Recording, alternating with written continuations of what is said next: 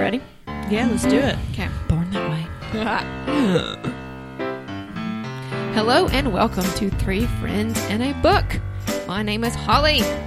Who are y'all? I'm Janine, and I'm glad to be here with you, Holly and Caroline. Oh, that makes me Caroline. That's Caroline. I'm Caroline. We are three friends who love to read. We read books, we like to talk about them, and for years we have always thought about the quote by Hannah Arendt that says, The things of the world become more human for us only when we can discuss them with our fellows. We humanize what is going on in the world and in ourselves only by speaking of it, and in the course of speaking of it, we learn to be human. All right, so this week we're talking about, or not this week, like we do this every week. It's hilarious. this time, this indeterminate amount of time, uh, we are talking about Crazy Rich Asians. The movie had just come out when we began to read, and so we had decided that we would um, delve into this super popular book, and um, we'll let you know how it uh, made us more human. I'm still working on that one. Still working on that one? hmm Yeah. Maybe y'all can enlighten me. About how we became more human reading it? Yeah. I don't know. Well, it's hard to articulate for any book, but To me, I enjoyed it. I enjoyed the book just as like a fun, fast read. Like, I made me laugh at points, made me sad at points, um, but it was just to me just a, a just a just a quick read. It reminded me of a um, Devil Wears Prada Yeah, or Nanny Diaries. And whenever I read those kinds of books, I think I should have just seen the movie. Not, you know, I, I, that sounds really snobbish, and I, I don't mean, maybe it is, I don't know, but I would, I think they are so visually oriented. Yes. Yeah. All of the the descriptions in this book of the houses and the planes and the clothes, like I think I would enjoy seeing that in a movie. You said something along those lines the other day, Caroline, to me, and so I hope you don't feel like I'm stealing your idea there. No, not at all. I agree. I think I'm interested to see. I can see how this is a popular movie.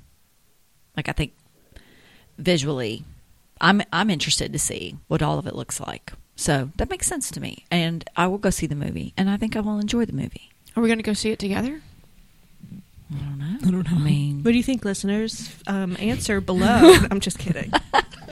We're gonna have a, we're I mean, have can a we find a minute? Probably if we not. can find a minute. We can barely find time to do this, let We alone can find a minute. We could definitely do go it. see a movie. I f- I have a feeling I'll probably not see it till it comes out at the red Probably. box. yeah. um. Anyway, I didn't. I did not.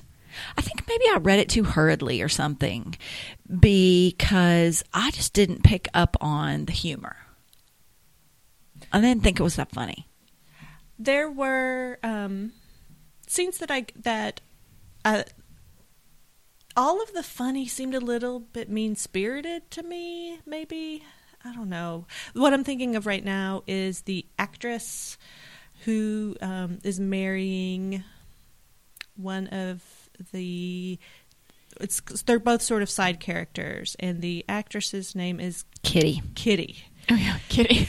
and so she i thought some of the things with her were kind of funny but um but then i felt bad for her too because i felt like she was getting they were treating her not very nicely Seems like all the outsiders that were trying to come in, they were not treating them very nicely. Whether it was Michael or Rachel or Kitty, like it was a very exclusive little family connections that they had, and everybody from the outside they judged them very harshly and treated them very terribly. I, I have probably said this in the pod on the podcast before because it's one of my my great reading theories. I don't have many theories in my life, but this is one of my big theories: is that there there are two different kinds of readers. You're a plot reader or a character reader, and even though there's not a ton of plot in this book, it was more about what happened than about any individual character's development, and so I didn't understand the choices or the I, I, I had a hard time understanding why the characters did what they did like just tell her that. Oh, yeah, you're why didn't he- yeah. just They were together for two years, and he never mentioned. My family's loaded. And and his reason for that is that he was raised never to talk about his wealth. True, But I mean, I d but isn't that if you're bringing somebody home and you know what you're bringing them home to, especially for Rachel, who is an ABC, an American born Chinese, even though she was born in China but only lived there for a little while, give her a heads up. Like my grandmother's house, they've got guards. Yeah, I feel like that's not a that's not an okay answer. Like, Yeah. oh, I was taught to be humble and not Yeah. speak of it. Well, right. especially when he Astrid advised him, his cousin, yeah. who he Yeah. who he should have like he should listen to. She seems to have some insider knowledge on this topic. Yeah. and apparently he thinks she's great, so she, he just brushes her off. Like, but without that conflict, there would have been no book. So, Yeah. I mean, I think there could have been actually. It just might have required more build up to to the to the conflict. You know, I don't know. Yeah. I do I do wonder though in reading a couple of reviews in the article I sent you guys last night, did you guys take a look at that? Mm-hmm. That was um about looking at it through our western eyes and maybe not really understanding um the satire because I I texted you guys and said it's satire, right? um And I didn't get it. I Yeah. didn't get the satire, honestly. um, because the world he describes is is very. ex- I mean, he says this is very exaggerated. This is not the norm for Singapore. Singapore is very wealthy. There's a lot of wealthy families there, um, but that it was it very much was an exaggerated look at Asian society in um, East Asia and in Southeast Asia, in those in China and in Taiwan and in in Singapore. Um, and that maybe that's why we we struggled with it. That we found it entertaining and we would like to see the movie and what have you, but to really grasp what it what it means would be hard for us. Yeah, but yeah. yeah. I get. I buy that. And he um, said that he was writing in um, sort of in a style that had been that's been around for a long time, like in writing about the moneyed and those as they brush up against those with, that do not have that kind of money, like Edith Wharton and Jane Austen and um, F. Scott Fitzgerald. And um, I was so I'm thinking back to Pride and Prejudice, and there's a lot of Pride and Prejudice that I actually have to sort of like, okay, well that doesn't seem. Um, it, it seems that there are a lot of things in Pride and Prejudice to me that could be handled with a little conversation. Like if if you just have a quick conversation about this, we could really get past this, and everyone could still have their dignity. Yeah. Um, so, so I, I think that that might be, um, a, a fair, and I think that I certainly feel that way about Gatsby, like that. When F. Scott Fitzgerald writes about in The Great Gatsby, that there are lots of things that you overlook in the way the plot's put together, or that I, not other people, because other people have no problems with Gatsby whatsoever, because it's the best thing ever. But I have like there are certain things that if I if I'm going to take away the things that I like from it, that I have to just sort of overlook some things that I think are thinly drawn. Yeah, I think that's fair. I I um I appreciate that, and um, I can appreciate the fact that I may maybe I just don't get it um, coming at it from my own perspective. Those those kind of novels of manners and stories, all of the that that genre have never been my particular, you know, cup of tea. but um, but That's what I thought you were going to say. what I liked most about I was working on the accent. um, what I liked most about this book for myself personally was that I learned a ton about China. I didn't know anything about China going in, and so I found myself googling while I'm reading the first maybe quarter of the book. Just googling now, like where is Singapore exactly? Didn't you think it was part of China? is that China? I just did the way they talk about Yeah. it in the book. Well, because Singapore confused me. it's like seventy-five percent of their population is Chinese. Do you want to know why? Yes, So here's the history please part of it to enlighten us. to give you History teacher. So just a couple of things, just because it talked about the four main countries they talked about were China, obviously mainland China, which is the main China, which is People's Republic of China. We have Taiwan, which is the Republic of China. We have Singapore, which is Singapore, and then we have Which um, isn't China, but is a lot of the people there in- are Chinese. Yes, it's seventy five percent Chinese, and it's it's it's in Southeast Asia, whereas China is East Asia, and then Hong Kong. Remember, that's where Astrid's. That's where Michael went, right? He was living in Hong Kong. Hong Kong is technically not independent. It is Hong Kong's official name is the Hong Kong Special Administrative Region of the PRC, which is the People's Republic of China, mainland China. Do you guys really want to know this? no, okay, so Hong Kong is Uh. not just a city. N- no, no. Okay. I mean, it's a large. It's like seven million people who live in in Hong Kong, but they are going to. Their whole thing now is China has mainland China a system that's called one country two systems, and what they promised, like in the 1980s, is they promised that Hong Kong. To Hong Kong, that they wouldn't impose their like communist socialist economic policies on them. So Hong Kong, the reason why they are as wealthy as they as they are is because they are, have autonomy from that. So they aren't under the communist socialist economic control that mainland China is. The only real, real connection they share is with foreign affairs, um, defense, and things like that. So they are technically a, a, a democratic country. They have a president that is elected. They have suffrage. So that's Hong Kong. Hong Kong does. Separate from mm-hmm. Interesting. So technically, again, they're an administrative region of mainland China. And then Singapore's kind of the same thing. It's the people there are Chinese, but it's its own. It's its own country. Like they are also a parliamentary republic. And the reason why there's so many Chinese people there is that Singapore used to be a colony of Britain, and when like Singapore burned, I can't remember what century it did, but like it was a big trading port and it burned up. And when Britain came in in like the 1800s, there was only like 150 people who lived there. Um, and so what happened under colonization is, and when the slave trade ended and slavery was abolished, there was a big need for migrant workers and a lot of Chinese because of overpopulation, and they had a huge peasant population even to this day. Um, they left looking for work, and Singapore was a hub, and so a lot of migrant Chinese would go through Singapore and then ship elsewhere. And what ended up happening is a lot of people stayed, and so that's why today, like seventy five percent of their population is is is Chinese. So a lot of it was migrants coming looking for work. A lot of it was overpopulation, and they got their independence from Britain um, in in the 1960s. So Singapore is Singapore, and then they went through this massive economic transformation like the 80s, 90s, 2000s, and they're hardcore wealthy. Um, Singapore is.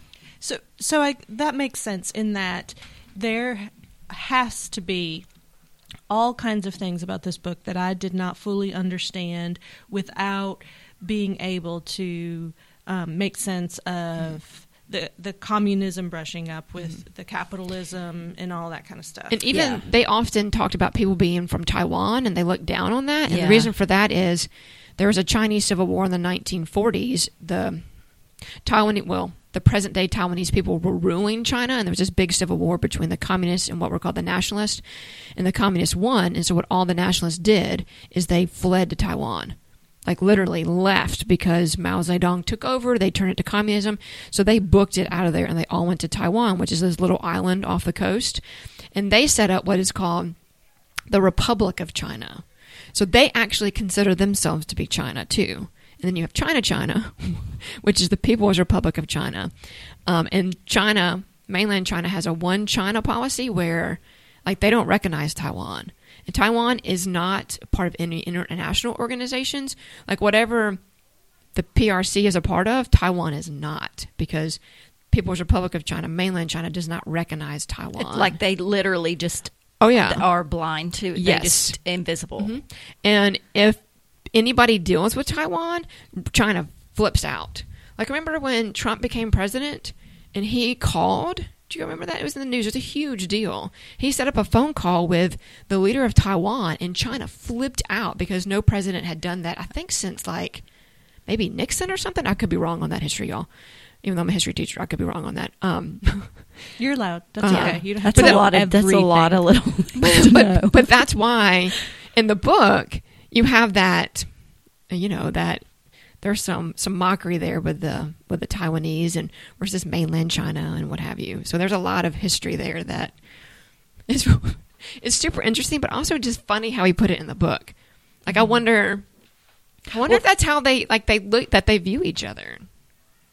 Yeah, that would be yeah. inter- that would be interesting to to talk to somebody. it, it would. It, I can. I appreciate that. I appreciate. So, want to come back to how this book makes us more human, better humans, then that's very helpful to me because what is that? I mean, one of the things, in addition to the satire of the of all of the wealth, what we see is you know generational Oh yeah, and systemic uh, prejudice. You Yes. know, like Right. bigotry, right? And Mhm. that that is. Um, which is well, why they don't like Rachel. that's not specific to any one particular culture, right? And then you throw in American-born Chinese, your ABCs.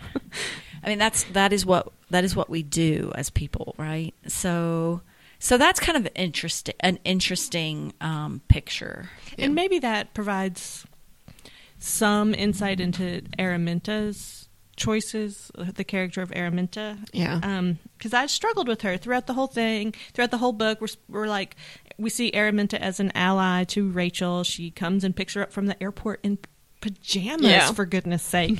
but then at her wedding, and maybe this is just commentary on how women behave at their weddings or maybe it was just about Astrid too. she i mean she was terrible like she like her like her whole wedding day was ruined because Astrid didn't wear a new dress Yeah. Like huh Yeah, there seems a, there's a lot of a lot to be said about how people viewed Astrid, um, and what and what and what that did to her. Like that drove her nuts that she would show up without a new a new dress on. Well, Astrid, she's my favorite character in the in the story for sure, without a doubt. But um, I feel like she's the character who's who has the potential for the most growth. yeah, and mm. I think that's why I like her. But it seems like she is starting to be aware at the end of this book of the fact that she set that up. She did that to herself mm-hmm. by kind of quite literally buying into you know this mm, what world expectation, you mm-hmm. know, whatever behaviors with the racks of outfits that cost. I don't even know Hundreds like of thousands of dollars. dollars each or something. Yeah. You know, dresses just mind boggling. But, um, which is why I struggled with the, the ending of this book for her and Charlie's like sweeping in to try to make her happy, even though he can't have her. Um, but do you remember he says to her, "Now I want you to go and live the way you want to live. Like go live in your houses Yeah. and wear what you want." And I could be mis- misremembering this a little bit, but you know, wear the clothes, you know, and and um, and I kind of was uh, feeling a bef- right before that. I was feeling like Astrid was getting to a place where she was wanting to let some of that go, not actually embrace it more fully. yeah. So I don't know. I mean, I know the story continues. In two I know there books, there are so, two more books. Um, do y'all think rachel is going to be a princess like like it's going to come out in one of in the end that she is actually like some Yeah. kind of royalty and or has more money I than do. anyone Oh. else I do. That's what you meant by that text last night. the Disney princess. I was tired. No, I, I actually, yeah, had kind of suspect that myself. Like, since her, her her real dad is still, you know, all of that's still up in mm-hmm. the air. There's going to be something to that. I don't know if I want to read the other two books. No, maybe There'll we be movies. Just, Let's, skim we it. could just Oh, yeah, we could get Wikipedia somebody to. Laura read it. She can tell us the story. Oh, she did read all three of them. Yeah, She can tell us. Friend of the pod. Is she a friend of the pod? Does she listen to our pods? I don't know. Me either. okay. Um. All right. Well, I think that wraps up our discussion. So let's real quick. What else have we been doing, y'all? What else y'all been reading or watching or what have you? You go first, Caroline. And you, and then you- Um, nothing. Oh, I'm reading the um, President is Missing and loving it very much. good. That is all, That's all. I guess. I don't. I haven't been doing much else. All right, How about Caroline. you, Jakes? At the used bookstore recently, I bought a couple of books by one of Caroline's um, favorite authors that she mentions that she's a fun read. Her name is Laurie King, Laurie King. and she her the first one in the Sherlock Holmes series is the Beekeepers Yeah, Apprentice. Apprentice, which is never at the used bookstore. So just keep that in mind. Okay, I will. I'm gonna find you that book. but um but uh there were some she had several others so i looked for some that were not far in this far in a series or something like that so that i could dive right in and i picked up one called folly and i couldn't get into it but i um, also picked up one called a dark horse nope the darkest hour Dark. dark, dark horse i don't know where that came from That's Katy Perry. right. the Darkest Hour, and have started reading it, and I'm liking it, and I'm hoping you guys will want to read it. I think that's what we're going to Hey, do for our next read that. book. You want to read that for the next one? Let's do it. Okay.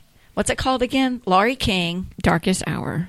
Darkest Hour. All right, we're going to do that. I'm excited. Maybe pot about it. Another one in October, and then no- November. Looking ahead, Liane Moriarty's new book is coming out. I think we're going to take a look at that because we love her books. That's kind of what brought us her first book. Not her first book. One one of her books was like I think when the what am I trying to say? What Alice Forgot. I think is one of the first books that we read Oh, together. cool. Remember that? Yeah. Yeah, yeah, yeah. Well, let me tell you real quick what I'm doing. I watched the second season of Ozark, which was super good. And I think that's it. I um, Greg and I have restarted Ozark, so we're like three episodes in. It's crazy. It is. But you tell me that the second season is, I like so, it. is better. I mean, it's over the top, but I, I liked it. I you know I like I like stuff like that. Um, oh, and I watched Insecure, the second season of Insecure. Is it second season? Issa Rae. third, I think The third? It's the third season. I finished the season finale last night, and I really like that show. But yeah, I'm looking forward to some fall TV. I started watching the. Uh, did you watch This Is Us last night? Didn't that come on the season premiere? Oh wait, Uh, both of you watch it. Well, I stopped last year, like right when the crockpot fires happened. I stopped watching. It got to be too much, and there's stuff, probably a lot of reasons. But Yeah. I started watching it. Um, so I don't think last night was the premiere. I think it was last week because I was able to watch it yesterday afternoon when I just needed to veg out for a few minutes. Yeah. And um, we're traveling further back in their lives. Their, Yes. their first date. Have you watched it? I watched the um yes. I did. All right, y'all. Well, thanks for joining us. So t- tune in in a couple weeks as we read The Darkest Hour. It's gonna be good. It's going to be good. Professors and cults and What? There's mystery. I love cult- that there's stuff. cults. All right, y'all. Thanks for listening. Bye. All right, listeners. So we made a mistake. I was editing the podcast and realized that we said the wrong name of the book that we're going to read. We said The Darkest Hour, which was a movie, I think nominated for an Academy Award last year about Winston Churchill's life. We're not going to read that because we can't. Um, we're actually reading a book. Uh, Laurie King is the author, but the title of the book is A Darker Place, not The Darkest Hour. So that's what we are reading, and it's an older book. It's from 1999. Um, so it's actually was a little bit hard to find. So, um, but the library had it. So we are reading A Darker Place. Thanks for listening bye.